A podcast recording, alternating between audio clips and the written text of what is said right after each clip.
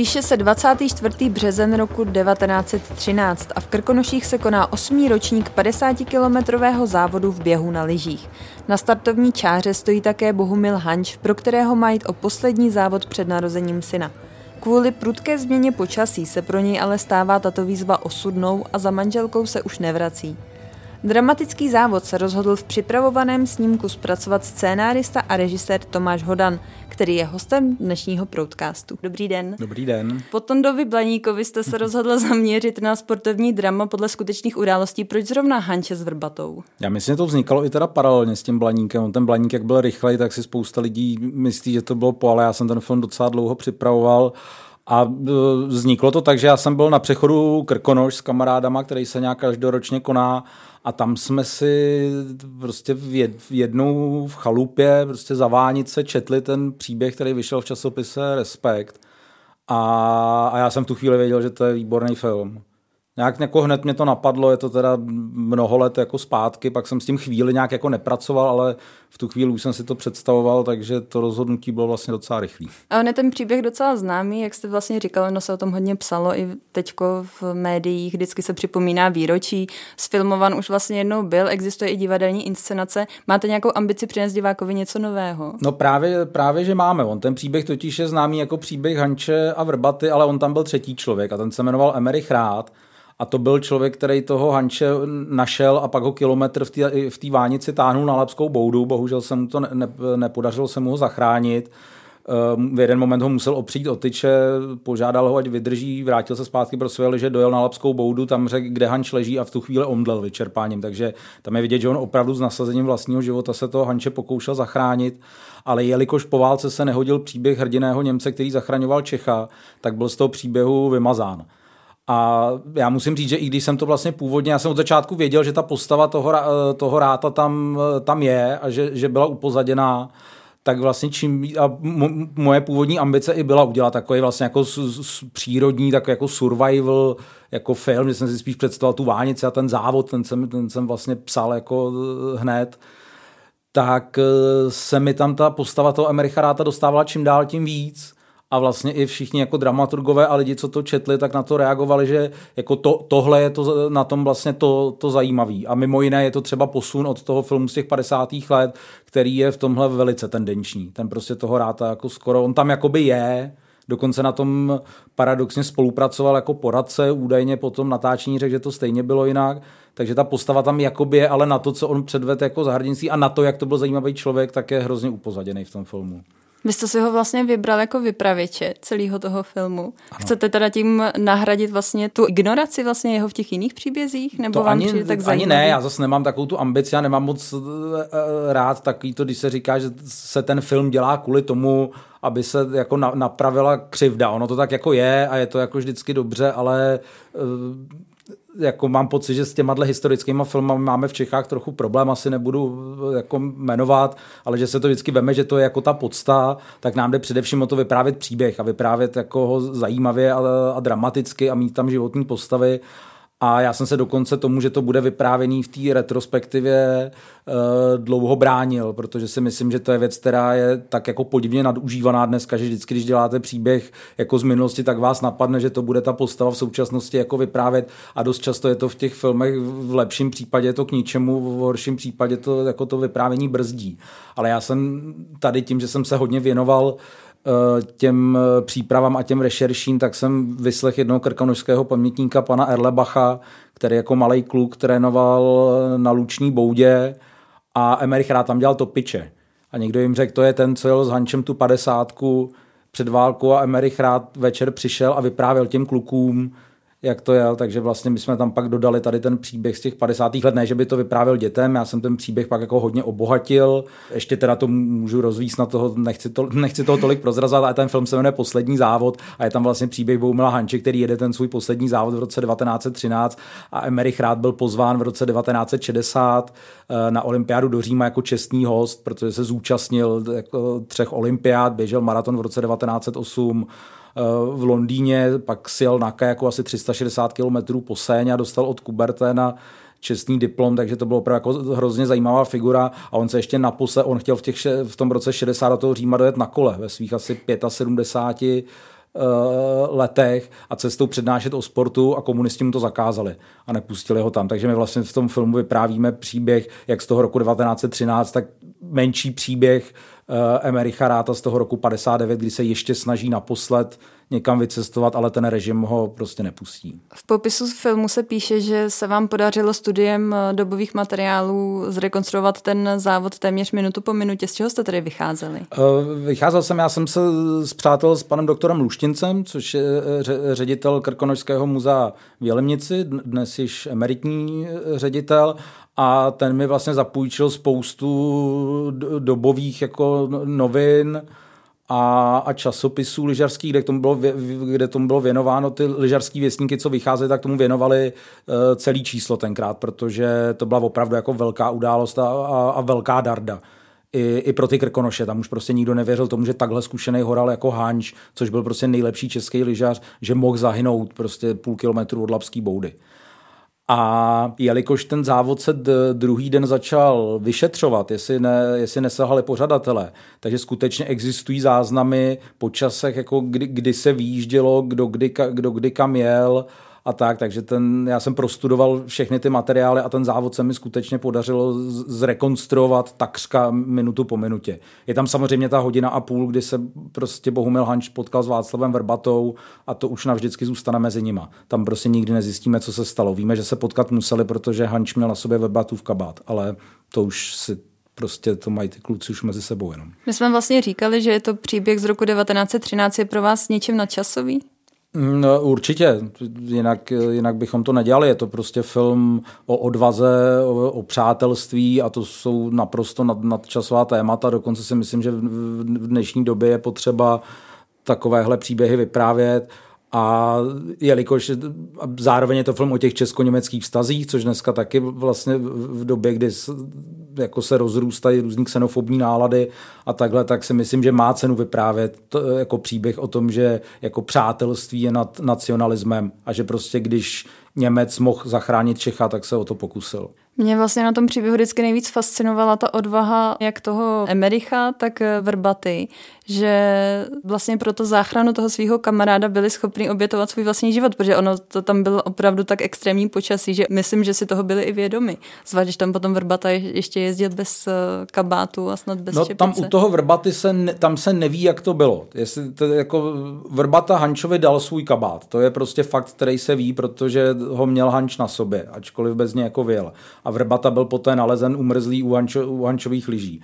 Ale jedna z variant, o které se mluví, je to, že vlastně Vrbata mu ten kabát prostě půjčil, Hanč ten závod chtěl, chtěl dokončit a Vrbata zřejmě chtěl sjet na mísečky, kde měl být cíl toho závodu a po cestě se ztratil. A pak našel ty, ty Hančovy liže, který tam zapích Emerich rád. Takže tam je opravdu to drama jako v tom, jak ty lidi se tam míjejí v té mlze takhle jako tu minutu, minutu po minutě, ale vlastně jako co, co byl, co byl Vrbatův cíl, to se, to se neví. Jaký vlastně postavení v té době měl úspěšný lyžař? Protože já jsem četla, že Hanče, když šel na závody, tak většinou kvůli tomu, že neměl dostatek financí, tak chodil pěšky. Před tím samotným závodem vlastně let, kdy ušel i delší vzdálenost, než měl ten samotný závod. Je to tak, je to tak, že třeba šli 20 km na start a, a pak běželi 10 km závod a Hanč si po těch 20 kilometrech na ten start stoupnul a závod vyhrál.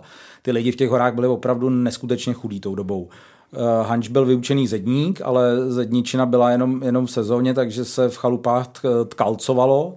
Eh, Hanč tkalcoval, to se ví, někteří lidi trošku se barvilo, někde sklo, někde nějaký korálky a tak, ty lidi si přivydělávali, jak mohli, takže Hanč sice z dnešního pohledu by byl jako celebrita, protože to byl nejlepší český lyžař z té doby, ale já si myslím, že on nikdy nedostal jako finanční odměnu za, že prostě měl jenom ty medaile a poháry. A, a opravdu se ví, že s tím bojoval, že prostě měl eh, dluh na domek a proto i ta jeho žena nechtěla, aby už aby, aby závodil, protože viděla, že se udře prostě, si bude splácet dům po nocích tkalcovat a do, to, do toho závodit, takže to postavení toho lyžaře nemá nic společného s tím, jak si představujeme úspěšného sportovce dneska. Je pravda, že on ten závod neměl vůbec jet, tenhle, že ho přemluvili kvůli tomu, že do závodu měl nastoupit ještě nějaký jiný Němec a že čeští vlastenci v té době nechtěli, aby to vyhrál právě Němec? Je to pravda, je to, eh, je to pravda, protože tam samozřejmě ten česko-německý problém tam existoval v těch krkonoších. A Hanč byl velký vlastenec. Já jsem četl jeho deníky, který mi zapůjčil jeho, jeho pravnuk a z toho je to naprosto patrný, že to vlastenectví. Ale zajímavý je, co jsem se z toho třeba dozvěděl, že ty lidi to vlastenectví brali jako práci. Že prostě řídící Buchar, což byl Hančův eh, učitel a předseda Jelemnického spolku Skia, taká velká krkonožská postava, tak to byl člověk, který zakládal botanické zahrádky na hřebenech a vodil tam turisty, jim to ukazovat. Byl to člověk, který fotil diapozitivy a jezdil je do, do Prahy promítat a říkal Čechům, přijďte se podívat, jako že, že i Češi mají hory a žijí, žijí, žijí v nich Češi a ty hory jsou krásné. Ty lidi to brali, jako zkoušeli ochotnická představení a ne, nevím, psali básně, brali to prostě, jako to vlastenectví byla, byla práce tou dobou. A Němci bojkotovali české závody, takže Němci nechodili s Čechama závodit. Jediný Němec, který s nima závodil, byl Emerich Rád, protože to byl pražský Němec. A ten vlastně toho se netýkaly tady ty půdky e, národnostní, které se odehrávaly v tom, v tom pohraničí. A na tady tu padesátku osudnou v tom roce 1913 která poprvé měla profesionální parametry, že se jelo bez závodních knížek, že tam byli kontroloři, že se to jelo čistě jako rychlostní závod od začátku, tak tam se najednou přihlásil Němec Oswald Bartel z Polubného. A vlastně Hanč už ten závod jet neměl, necítil se dobře, podle všeho byl i trošku e, nemocen a hlavně slíbil ženě, že, ne, že nebude závodit, protože jedno dítě už jim umřelo. Teď se měl za měsíc narodit další a ona se o něj bála, takže on jí slíbil, že na ten závod nepůjde a, a nakonec vlastně odešel jako večer z chalupy, aniž by se s ní rozloučil jako na, vlastně jako na tajňačku, protože na něj byl opravdu vyvíjen tlak, že přece to těm Němcům nenecháme. To tam, to tam, to tam bylo tady v tom.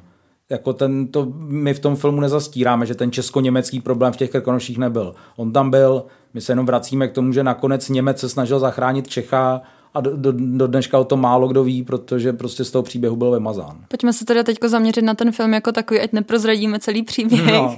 Vy jste se rozhodli část peněz získat z crowdfundingové kampaně. Znamená to, že jste nesehnali dostatek sponzorů? Nesehnali jsme dostatek sponzorů a, a ten film bude strašně náročný, protože jako točit eh, jako víceméně, já nevím, třetina toho filmu se prostě odehrává během toho závodu nebo možná polovina a, a točit jako na, na hřebenech Krkonoš, kde nevíte, jak bude jako za hodinu na tož druhý den je prostě neskutečně náročný a, a, a my těch peněz máme málo v současné době na, na to, aby jsme ten film mohli natočit pořádně, jako je potřeba. Takže jsme se rozhodli zkusit požádat uh, fanoušky, kde jsme zjistili, že ten příběh má nějaké jako fanouška, že lidi jako zajímá, tak jsme zkusili požádat eh, o podporu a teď, eh, teď probíhá vlastně crowdfundingová jakoby sbírka na, na serveru Donio.cz. V době vlastně, kdy tady spolu mluvíme, tak je vybráno asi téměř 370 tisíc korun. Zbývá 19 dní do konce. Jak jste zatím spokojen s průběhem sbírky? Já si myslím, že to je dobrý. Já si myslím, že to je hodně, že jestli se během, jestli to běží nějaký týden a lidi se rozhodli nám poslat bezmála 400 tisíc, tak že asi o ten film zájem skutečně je a doufám, že se nám podaří, eh, my jako úplně cílovou částku máme 2 miliony, tak eh, já doufám, že se nám podaří vybrat ještě víc, no, že budeme moc natáčet ve, ve slušných podmínkách. A v jaké fázi je teda teď příprava filmu? Je ještě ve hře, že když se vám nepodaří vybrat dostatek peněz, takže se natáčet nebude? Mm, není to tak, my to natočíme. Ale tam prostě čím víc peněz natáte, tím ten film bude lepší. My tam máme vysloveně takový jakoby milníky v té kampani, že prvních 500 tisíc nám dá navíc jeden natáčecí den, což u toho filmu prostě strašně důležitý, když máte čas to prostě natočit po, jako pořádně. Dru, druhých 500 tisíc je na druhý natáčecí den, který nám v tom plánu chybí třetích 500 tisíc je na to, že budeme moct pracovat s 3D modelem Lapské boudy, kterou umístíme do krajiny a skutečně ukážeme ty hřebeny tak, jak to tam vypadlo před těmi více než 100 lety a, a čtvrtý půl 500 tisíc je na to, že bychom měli na víc peněz, víc peněz na postprodukci, což znamená, že si pak můžeme víc hrát s tím počasím v dodělávání těch záběrů, aby ten závod skutečně vypadal dramaticky. Protože takhle budeme jenom závislí na počasí, který tam bude a to je prostě strašně, jako strašně velký risk.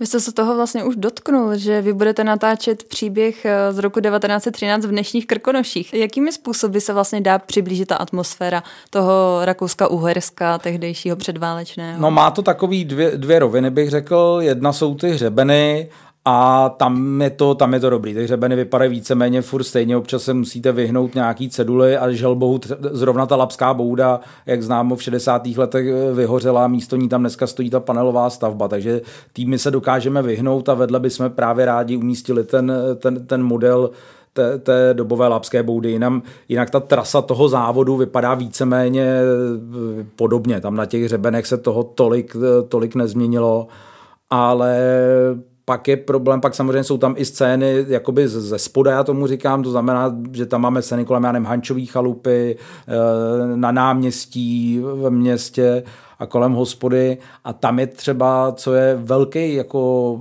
co byl velký problém a rozdíl, tak to je to neskutečné množství těch okrasných jako dřevin různých.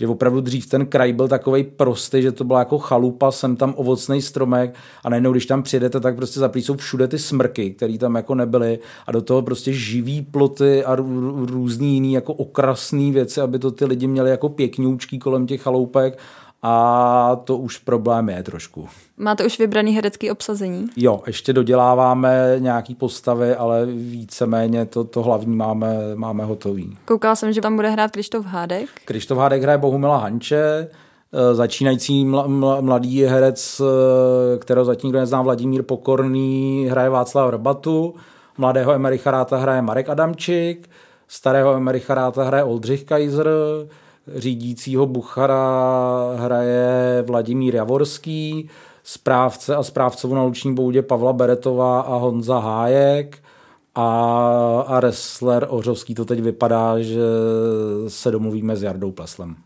Když se vrátíme ještě k tomu Blaníkovi. Jo, ježišmarja, ještě jsem zapomněl. A, Hančovou hraje Eva Josefíková, ježišmarja, pardon, Evi. A koho, že hraje Eva Josefíková? Uh, man, manželku Bohumila Hanče, Slávku Hančovou hraje Eva Josefíková. Vy jste tedy řekl, že jste připravoval ten film spolu i s eh, Tondou Blaníkem. Jak se to vlastně propojovalo? Potřeboval jste mít eh, každou věc trošku jinou, aby se jako neprotínali? Byl to třeba úleva od té... Já si to nedokážu úplně představit, jak je jo, no, možný je, dělat na těch Já samozřejmě, pro... abych se uživil, tak těch věcí dělám na, najednou i víc, jakože jsem teď jsem třeba měl období, jsem psal televizní seriály, hodně detektivky, tak to je zase jako jiný typ jiný ty práce, do toho jsme eh, dělali kancelář, dělali jsme film, Blaník, dělali jsme pohádku Čertí brko za poslední dobu, což je taky vlastně jiný žánr. To jsem právě říkala, že vy tam toho, těch žánrů máte tolik, že jestli je tady ještě něco, co byste si chtěl vyzkoušet. No já bych si chtěl vyzkoušet asi jako všechno, jako, nebo nevím, jako ne, třeba, nevím, třeba horor a sci-fi mě moc jako nezajímá, jako to jsou nějaký žánry, které jdou mimo mě, ale já, já o tom takhle jako ne, nepřemýšlím. Já si myslím, že jsem člověk, který jako má rád jako tu, tu práci a ten život jako, jako pestrej, že mě prostě baví tak obecně i jako v životě víc věcí jako zkoušet a dělat a, a hledat nějaký nové věci a, a nové věci se dozvídat a, a nové věci zkoušet. A, a v tom filmu já vlastně to nemám jako úplně jako racionálně bych si řekl tak a teď si udělám jako sportovní jako drama prostě mě zaujal ten příběh, sport mám rád, jako sám ho jako provozuju, takže jsem měl pocit, že těm lidem budu rozumět, těm postavám, to je vždycky důležitý pro toho scénáristu a jako ne, nevím, kam mě to zavane dál. Myslím si, že jako možný je jako lecos, jako ta pestrost mě vyhovuje. Vy jste vlastně, dá se říct, začínal s dokumenty i cestovatelskými. Vy jste natáčel v Angole, natáčel jste v Afganistánu, na Ukrajině. Neplánujete se třeba vrátit k tomuhle? Přece jenom proti těmto zemím vypadají Krkonoše jako docela nuda. No neplánuju. Já jsem vlastně teda nikdy úplně nechtěl být dokumentarista. Tam to vzniklo jako náhodou, že já když jsem končil filmovou školu ve Zlíně, tak jsem jezdil hodně na Zakarpatskou Ukrajinu s kamarádem, fotografem. A nějak jsem si ten dokument chtěl zkusit. Říkám, já jsem si třeba ve Zlíně zkoušel eh, hraný filmy, zkusil jsem si animovaný film a chtěl jsem si zkusit jako dokument. Ale tím, že vlastně ten film půl čtvrté, který nakonec jsme dělali asi tři roky, točili jsme ho tenkrát ještě na filmovou surovinu, byli jsme tam asi třikrát kvůli tomu a vzniknul z toho takový, myslím si, do dneška docela povedený jako obrázek tý, toho Zakarpatí tehdejšího, tak ten film šel do kina. Já jsem pak v tom dokumentu začal dostávat práci, protože k tomu dokumentu se jednoduše dostává. Je to prostě věc, která je levnější, než je ten, než je ten hraný film. Takže já myslím dokonce, že já jsem v tomhle tom šel takovou jako fakt jako starou cestou, jako že jako nejdřív vás tak nejdřív nechali jako někomu asistovat, pak si natočit reportáž, pak něco napsat a když to jako šlo, tak vás pustili na tu režijní stoličku, jako v těch úplně dřívějších dobách. Tak já si myslím, že tohle to mám tak jako, jako, jako podobně, že jsem těch prací dělal hodně a vlastně od dokumentu přes scénáristiku jsem se teď dostal teda k tomu jako debitu. A dá se říct, co vás bavilo dosud nejvíc? To se asi říct úplně nedá. Na každý té věci je něco zajímavého. Samozřejmě ty cestovatelské věci, které jsem dělal, nebo ty vojenské dokumenty. Já jsem do, do Afganistánu jezdil s armádou a točil jsem tam vlastně vojáky jakoby v, v té válce.